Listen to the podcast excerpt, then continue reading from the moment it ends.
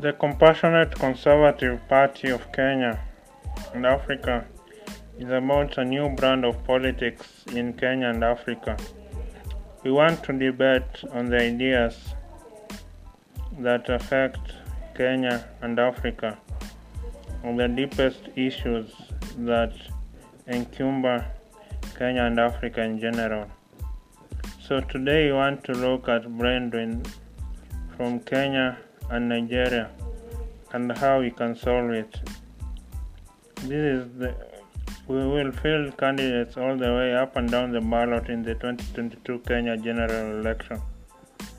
A study finds that between 1989 and 2006, all the best Kenyan students who topped the country's high school exams got full scholarships to the Ivy League universities like Harvard, Yale, and MIT.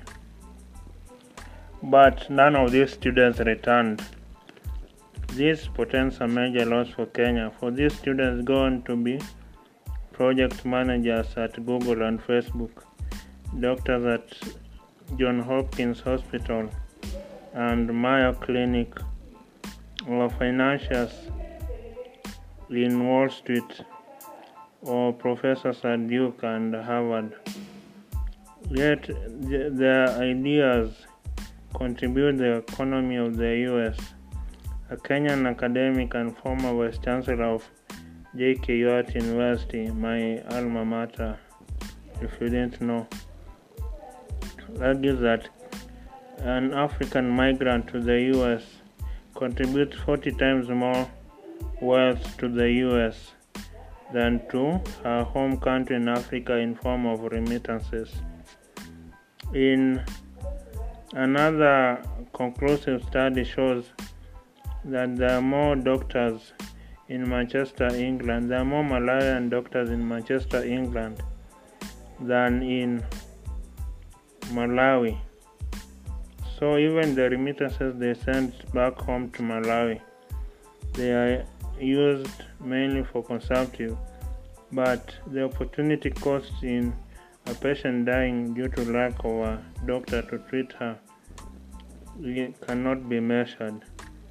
That's why even a trillion dollars poured to Africa, to Kenya or Africa in general, is nothing without any intrinsic value. In the current world, we are competing on ideas and innovation. We are in the knowledge economy, as the management guru Peter Drucker would say. So it is knowledge and ideas that will differentiate the winners from the losers, not even the mineral resources. So that means we need to be bleeding, absolute bleeding edge of carbon materials, internet of things, software, smart hardware, and biotech. All this we need to be at the leading edge of the world. And I believe Kenya and uh, Africa in general, we have the brains, but we don't have the capability. Why not create a fund, for instance, like uh, a million dollars to every person that tops the high school exams in Kenya? A million dollars to a first class honors uh, recipient in a STEM field in Kenya to start their own venture. If we funded these high growth potential companies started by these individuals, we will churn out companies at a rate never seen before.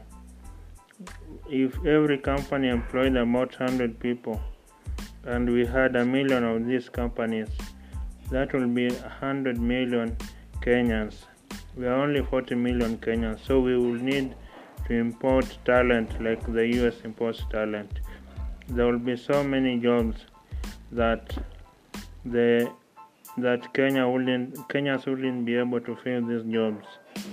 And that is the way forward for Kenya and Africa. We need to create so many jobs that it will not be possible for the billion Africans to fill these jobs and we will need to import these jobs.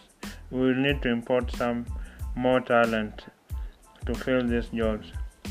So that's our brand of politics at Compassionate Conservative Party of Kenya. We will not do tribal politics if that's what you expect. That is for the likes of uh, the other politicians, you know them. I will not give them prominence by naming them.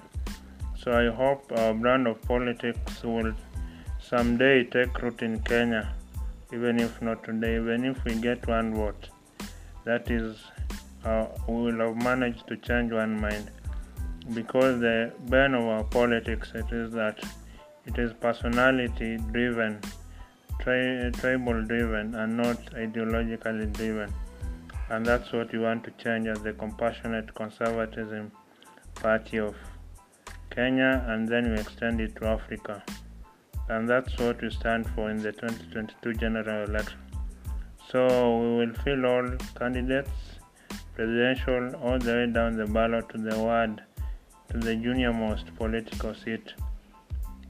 And we are a center right party, conservative party, in case you're wondering our ideology, where we believe in business as the champion for job, job and wealth creation and equality of opportunity provided by the government in great schooling, availability of capital, healthcare, and uh, other inalienable rights.